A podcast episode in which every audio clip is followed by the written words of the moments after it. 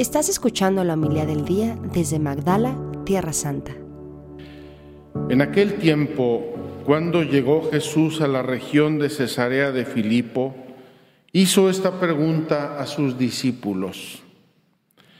¿Quién dice la gente que es el Hijo del Hombre? Ellos le respondieron, unos dicen que eres Juan el Bautista, otros que Elías, otros que Jeremías o alguno de los profetas. Luego les preguntó, ¿y ustedes quién dicen que soy yo? Simón Pedro tomó la palabra y le dijo, Tú eres el Mesías, el Hijo de Dios vivo. Jesús le dijo entonces, Dichoso tú, Simón, hijo de Juan, porque esto no te lo ha revelado ningún hombre, sino mi Padre que está en los cielos. Y yo te digo a ti que tú eres Pedro, y sobre esta piedra edificaré mi iglesia. Los poderes del infierno no prevalecerán sobre ella. Yo te daré las llaves del reino de los cielos. Todo lo que ates en la tierra quedará atado en el cielo, y todo lo que desates en la tierra quedará desatado en el cielo. Palabra del Señor. Gloria a ti, Señor Jesús. Muy queridos peregrinos, hoy como todos estos días tenemos un banquete espiritual, tanto en la catequesis, que hoy hemos dedicado a la oración de la Santísima Virgen, como en la liturgia de esta fiesta de la cátedra del apóstol San Pedro. Qué bello escuchar de Jesús a Pedro que se lo dice para nosotros. Tú eres Pedro. Yo pongo en tus manos las llaves. Ata o desata. Sabemos que esta promesa de Jesús va a ir acompañada más tarde por la oración de Jesús. Antes de la pasión, Jesús le va a decir a Pedro, Pedro, Pedro, estoy pidiendo por ti, voy a rezar por ti, voy a orar por ti, porque Satanás quiere probar tu fe. Y yo rezo para que no desfallezca tu fe, de modo que cuando tú seas confirmado en tu fe, tú puedas confirmar a tus hermanos. Queridos hermanos, analicemos un poquito, un poquito, tras bambalinas, lo que estamos diciendo. Hay mucho de oración. Hoy leímos el Evangelio según San, San Mateo, me parece que es San Lucas, que dice que este hecho lo precedió la oración de Jesús. Un día que Jesús estaba orando, les dijo a los apóstoles. Y aquí Jesús le está explicando a Pedro que lo que acaba de decir fue fruto de oración. Pedro, lo que acabas de decir no te lo ha revelado ningún hombre sino mi Padre que está en los cielos. Es decir, mi Padre Dios se está comunicando contigo. Descúbrelo. A veces nos pasa esto. Traemos una preocupación en la mente, traemos una idea, una inquietud, una ilusión y no sabemos bien identificar de dónde viene y a veces a mí me ha pasado muchas veces con ayuda de mi Padre Espiritual, los que lo tienen, descubro que es algo que Dios quiere.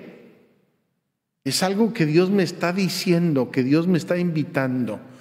No solamente soy yo.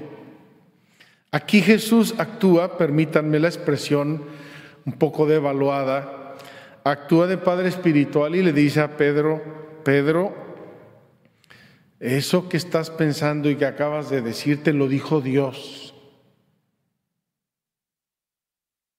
Y luego le ofrece, eh, Jesús le ofrece su misión a Pedro y le ofrece además su asistencia y su compañía.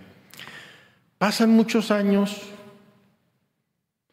imagínense, van a la pasión, muere Cristo, Pedro lo niega, resucita Cristo, se le aparece, Pedro, ¿me amas más que esto? Sí. ¿Me amas más que esto? Sí, sí, sí. ¿Me amas más que esto? Sí, sí, Señor. Y se pone a llorar.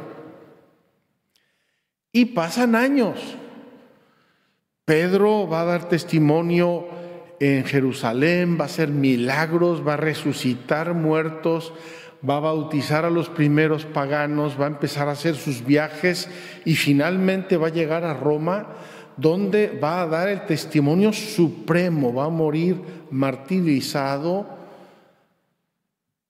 por dar testimonio de Cristo. Antes de llegar a eso nos escribe en esta carta. Fíjense, lo que está diciendo aquí Pedro es una meditación, es una oración en forma de carta. Me dirijo ahora a los pastores de las comunidades de ustedes. Yo, que también soy pastor como ellos y además he sido testigo de los sufrimientos de Cristo y participante de la gloria que se va a manifestar. Es decir, Pedro está diciéndoles a los destinatarios de su carta lo siguiente. Miren, yo contemplé la pasión de Cristo y contemplé y encontré a Cristo resucitado. Eso me sigue alimentando. Eso sigue siendo hoy aquí mientras les escribo, sigue siendo la base de mi fe y de mi oración. Ese Jesús que me encontró a la orilla del lago y me preguntó tres veces si lo amaba de veras, sigue en contacto conmigo y yo con él.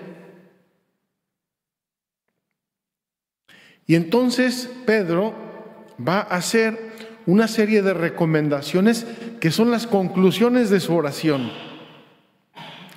Apacienten al rebaño que Dios les ha confiado y cuiden de él, no como obligados por la fuerza, sino de buena gana como Dios quiere como Dios quiere, es decir, como Dios nos está diciendo en la oración.